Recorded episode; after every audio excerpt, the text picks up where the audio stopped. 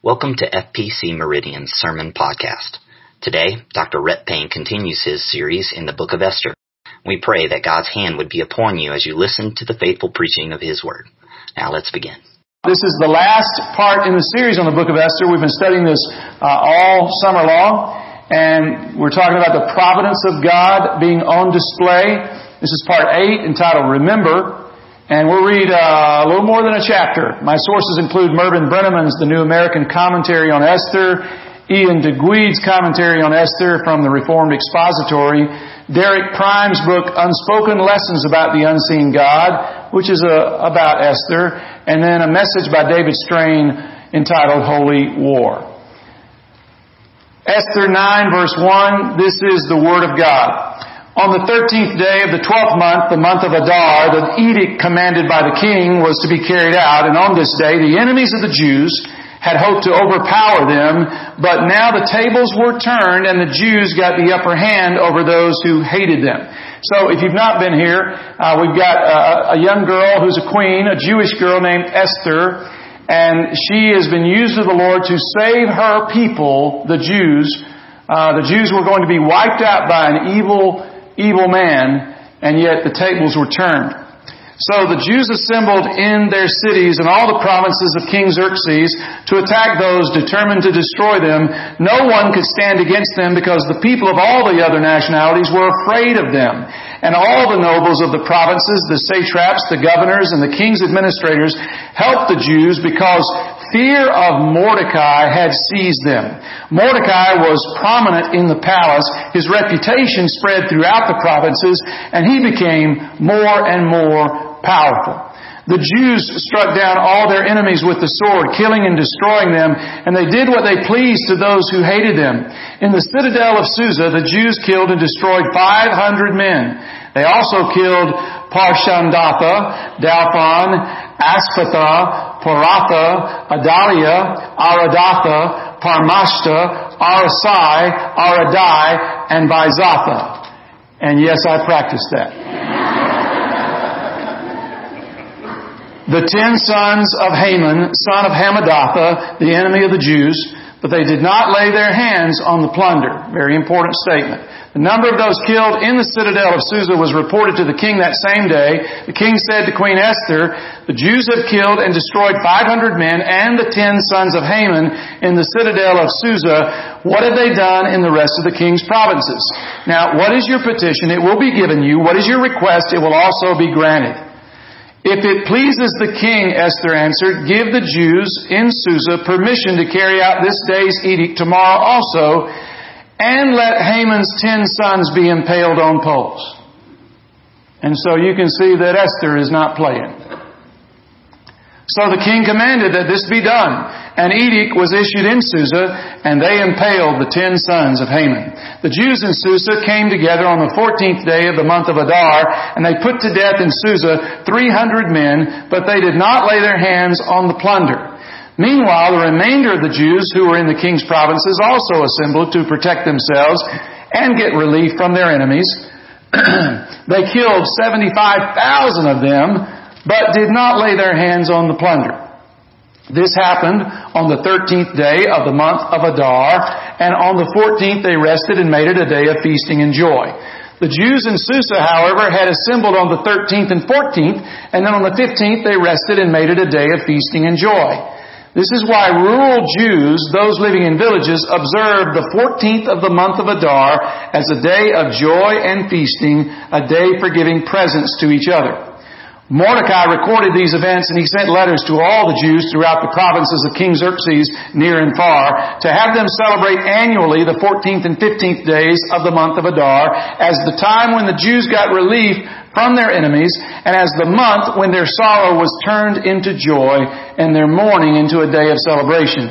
He wrote them to observe the days as days of feasting and joy and giving presents of food to one another and gifts to the poor. So the Jews agreed to continue the celebration they had begun, doing what Mordecai had written to them.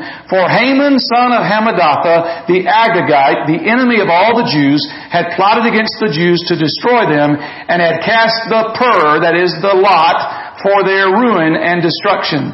But when the plot came to the king's attention, he issued written orders that the evil scheme Haman had devised against the Jews should come back on his own head, and that he and his sons should be impaled on poles.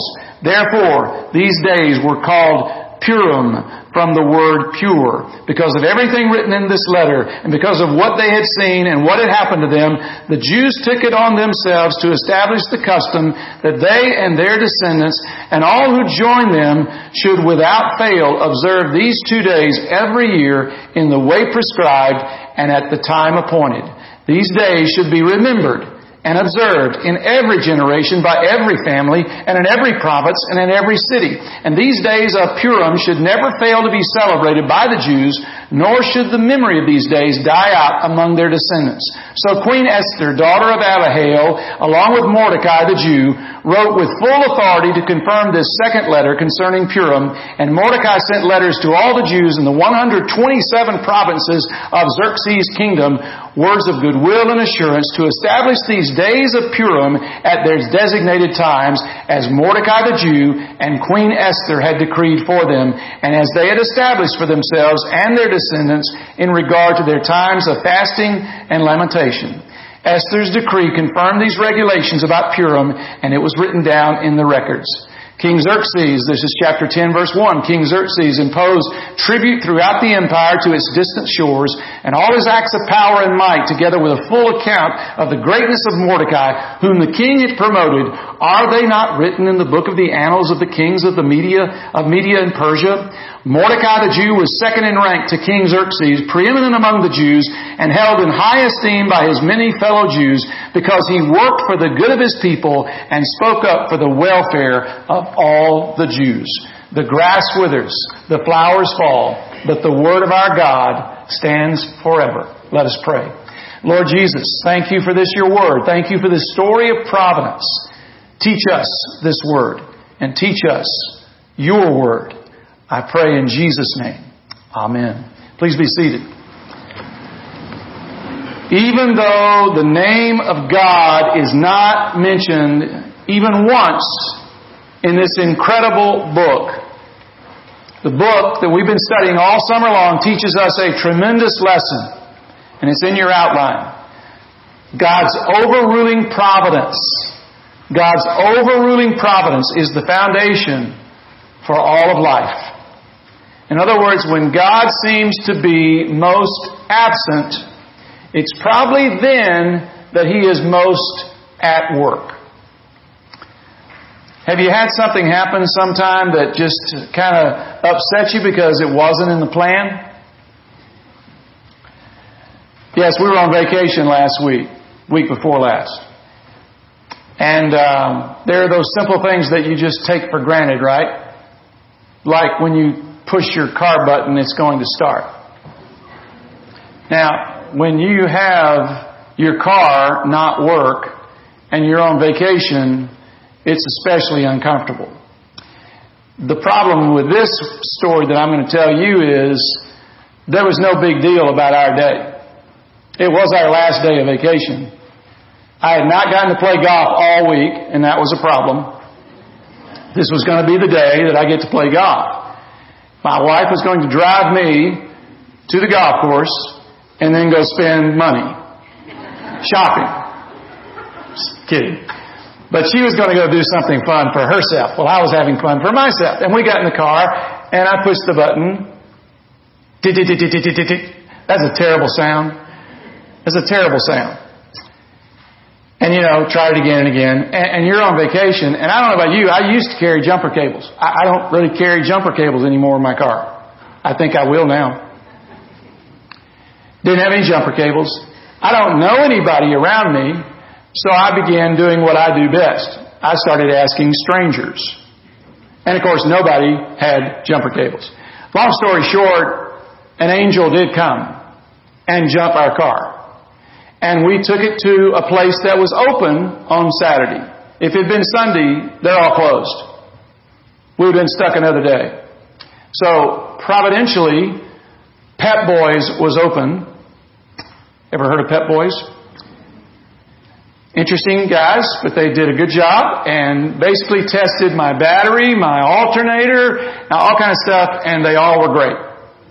I said, well, yeah, the battery's great because I've been driving it to get here. And I, I pretty was, I was pretty much sure that it was a factory battery. And it's been four years, so I had my, I had my, I had that battery a long time. So I said, I don't care if it reads good, give me a new battery. It turned out that that was the problem. And that's just one of those stories where you go, God, thank you. Thank you for those little providential acts where you took care of us in a way that was really nice. Some people would call it a coincidence, but I think that God was helping us, and I appreciate that. You know, one of the features of this book is the number of coincidences that keep coming up throughout the story.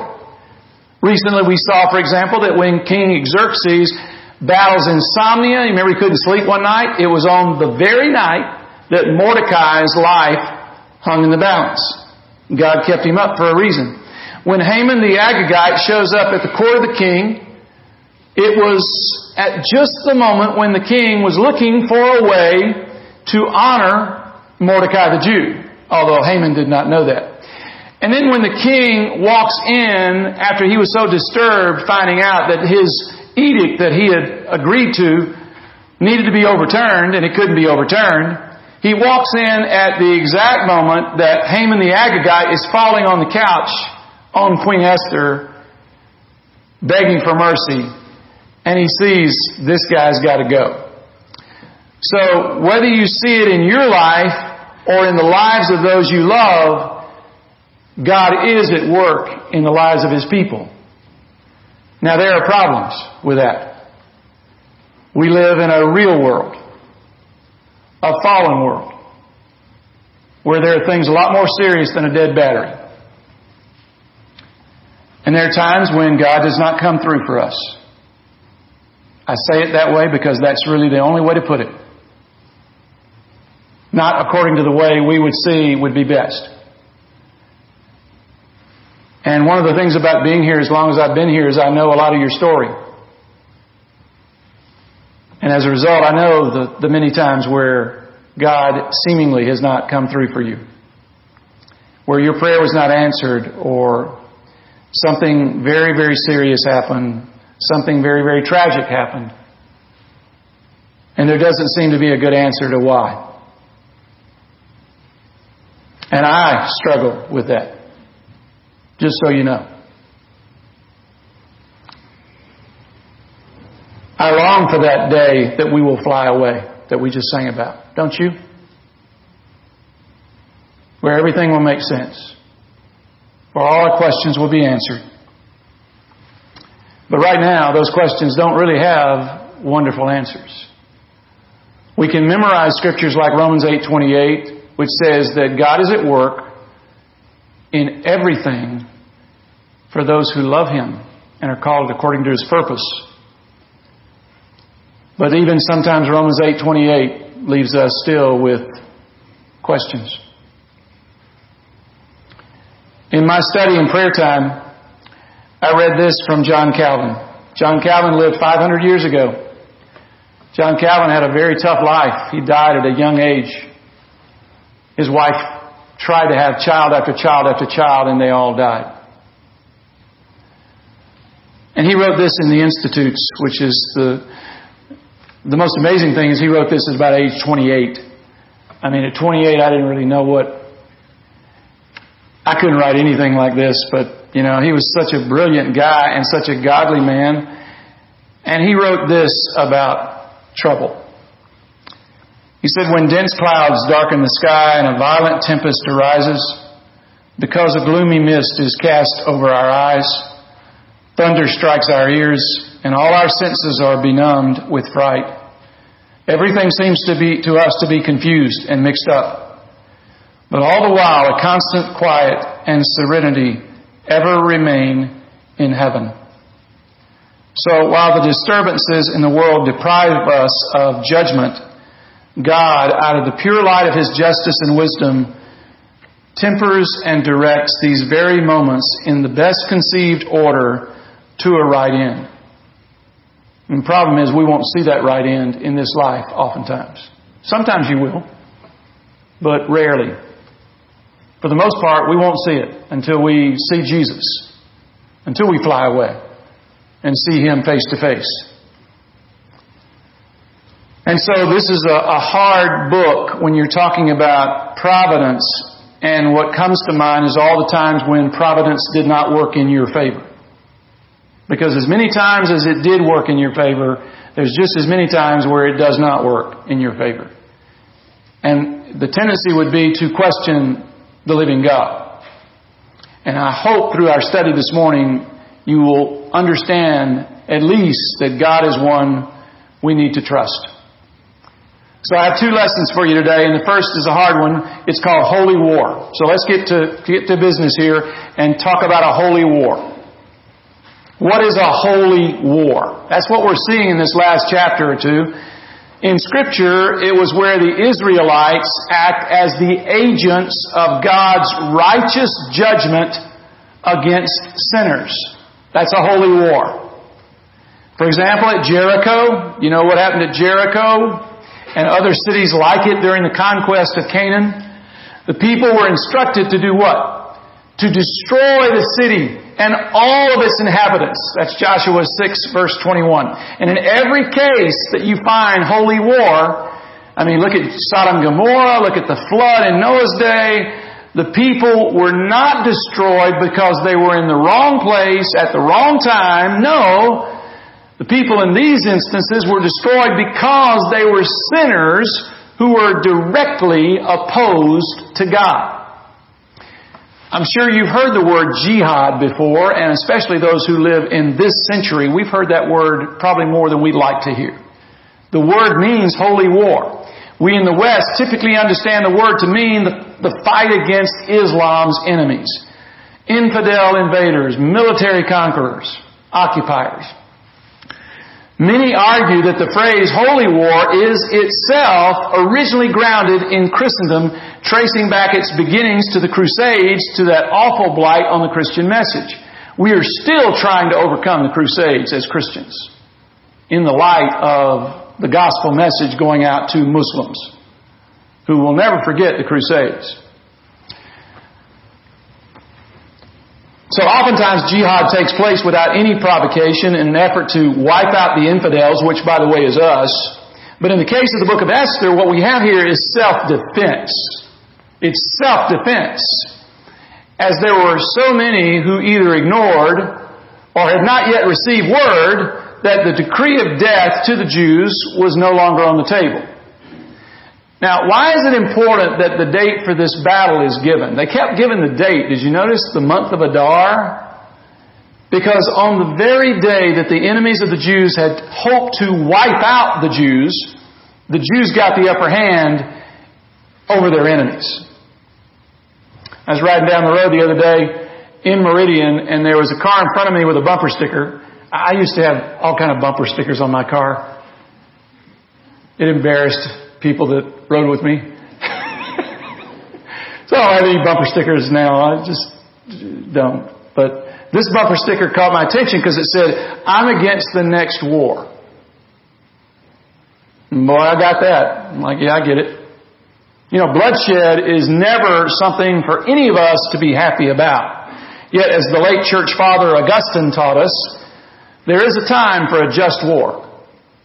I mean, we live in a sinful and evil world where sometimes the only way to curtail evil is to exercise military might. And I'll say it again, the Jews did not initiate this hostility that we read about in our text, but by the grace of God, they did finish it. And if you study biblical history or even history in general, you'll recognize that Esther's life and that of her family would not be safe as long as Haman's family and associates remained alive. So once again, they were acting in self-defense. In no way were they the aggressors. So if we're to really understand what Esther's doing in our text, we have to come to terms with the scriptural tradition of holy war, which leads to a question. Did you notice that three times in our text, in verse ten, verse fifteen, verse sixteen, the writer of the book makes a strategic point that in the midst of all this bloodshed, the Jews, quote, did not lay their hands on the plunder. Why is this important? Well, originally Mordecai's decree had given them permission to plunder, that is, to steal from their enemies. So why didn't they do it?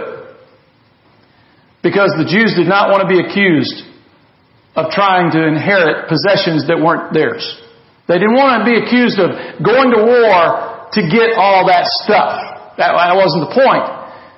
They recognized that the battle in which they were engaged in was not a political conflict. It was a sacred conflict. And that's why it can be called a holy war. Rightly, a holy war. So let's go back and remember if you knew about it. If not, then let's learn something. Let's go back and look at a failed holy war. Israel's first king was who?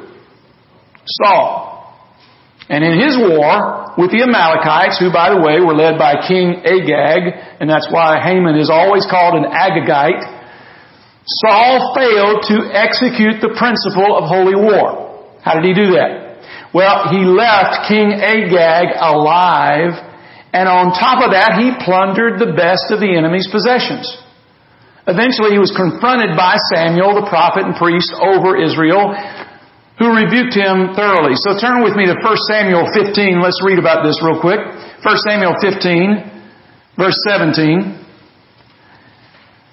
And this is the priest, Samuel, rebuking Saul. First Samuel fifteen seventeen. Although you were once, Samuel said, although you were once small in your own eyes, did you not become the head of the tribes of Israel? The Lord anointed you king over Israel, and He sent you on a mission saying, go and completely destroy those wicked people, the Amalekites. Wage war against them until you have wiped them out. Why did you not obey the Lord? Why did you pounce on the plunder and do evil in the eyes of the Lord? And Saul said, but I did obey the Lord. No, you didn't. And so because Saul failed to obey and execute holy war against the Amalekites in response to the decree of the Lord and His judgment on Agag and the Amalekites, Saul was disqualified to continue as Israel's king. And as we have arrived in Esther chapter nine, we meet Saul's descendants, Mordecai and Esther, and they are rewriting history. A history of failure that is now becoming one of success. The people of Israel have unfinished business with these Amalekites, and they are executing a holy war against Haman the Agagite, who is a descendant of Agag. Part of doing that is Esther asking permission to do what Saul failed to do. She wants to complete the task of holy war, and part of that is displaying the bodies of Haman's sons. Is that familiar to you, Bible readers? First Samuel thirty-one says that hanging the bodies of fallen soldiers was the tradition of ancient warfare. It's what they did. It was the fate of Esther's own ancestor, King Saul, and his sons. And so she's just getting things right. In our text, the tables have turned again. It's now the enemies of the people of God that are put out to open shame. And if you struggle with this, and you know, I know this is hard stuff, but if you ask, how could God order the execution of children as He did with the Amalekites? I hope you'll remember Esther. I hope you'll remember we studied Esther this summer. You see, children like Haman grow up to be men. Haman grew up to be a mean, evil man who was resentful of the enemies of the of his enemies, the Israelites, and, and he sought to avenge their unjust treatment of his forefathers. And in Esther, this understanding is crucial because if the Jews are wiped out, if the Jews are wiped out, which was the plan, then how in the world is the Messiah going to come from the Jews? If there are no more Jews. So we need to focus on trusting God even when we do not understand His ways. God looks at things from an eternal perspective. His ways are higher than our ways. If you don't believe that, study the book of Job. And see how all these questions come up in the book of Job, but not a lot of answers until we get to the last chapter or so. And that's when God puts Job in his place. And you should read Job forty-two sometime. And see how God said, were you there when I put the sky in place? Were you there when I hung the stars? Were you there? In other words, God is saying, I'm, I'm a lot wiser than you are. You need to trust me. And so God is just. He's righteous, holy, loving, gracious, and merciful. And how His attributes work together can be very confusing to us and very painful to us. But that does not mean That does not mean He is not who the Bible proclaims Him to be. That's the first lesson, holy war. The second lesson is holy celebration. Our text records that Mordecai writes down everything in a letter stating that the day of victory will be forever remembered as a day of celebration, a holiday among the Jews. And he instructed them to celebrate every year on the fourteenth and the fifteenth days of the month of Adar, quote, as the time when the Jews got relief from their enemies. That's verse twenty-two. The Jews called the celebration Purim to remind them of the lot that had been cast for their destruction, but which led instead to their deliverance. So think about it. Their misfortune turned into good fortune. And they still celebrate that. About every March. Pastor Lee Eklov said that the Feast of Purim is kind of like a Jewish Mardi Gras. And the late Eugene Peterson, who was just wonderful, in his book, Five Smooth Stones for Pastoral Work, he said this. The rabbis had a saying that although moderation is required throughout the year, on Purim it was permitted to drink wine until you didn't know the difference between blessed be Mordecai and cursed be Haman. Now, we don't need to get drunk to celebrate. In fact, to do so would be a sinful choice. But as we conclude our summer-long study of the Book of Esther, there have been four primary lessons about God that I hope you'll remember, and I have a place in the outline for you to make note of this. Here's the first, God's preservation of His people. You see, we believe in a sovereign God, a God who will have His way, no matter what the plans of men are.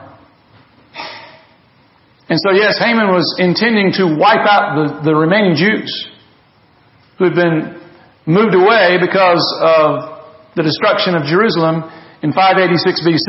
We go a couple hundred years later and we get to Persia, and that, these are the only Jews left. He wants to wipe them out. But God said, no, you will not wipe out my people. And then secondly, the mystery yet the certainty of God's providence, God's providence, is that God is a God who is at work on behalf of His people. You see, we believe in a sovereign God, which means that we believe in a providential God. God can't be providential if He's not sovereign. If God is sovereign, He is at work in our lives, and we can see it all the time. And then thirdly is the severity of God's judgment. You know, the Scripture says in Hebrews, it's a fearful thing to fall into the hands of the living God. So, have no mistake. You don't tamper... You don't, you don't mess with our God, because He is holy and righteous, and He will have His way, and we are to be in awe of His judgment. As my friend used to say, I don't want, I don't want justice, I want mercy. And that should be our prayer. And then the fourth lesson is the importance of remembering God's past mercies. Just as the Jews celebrate, even today, the Feast of Purim every year, what God did in ancient Persia, we too should celebrate all the time what God did to secure our salvation.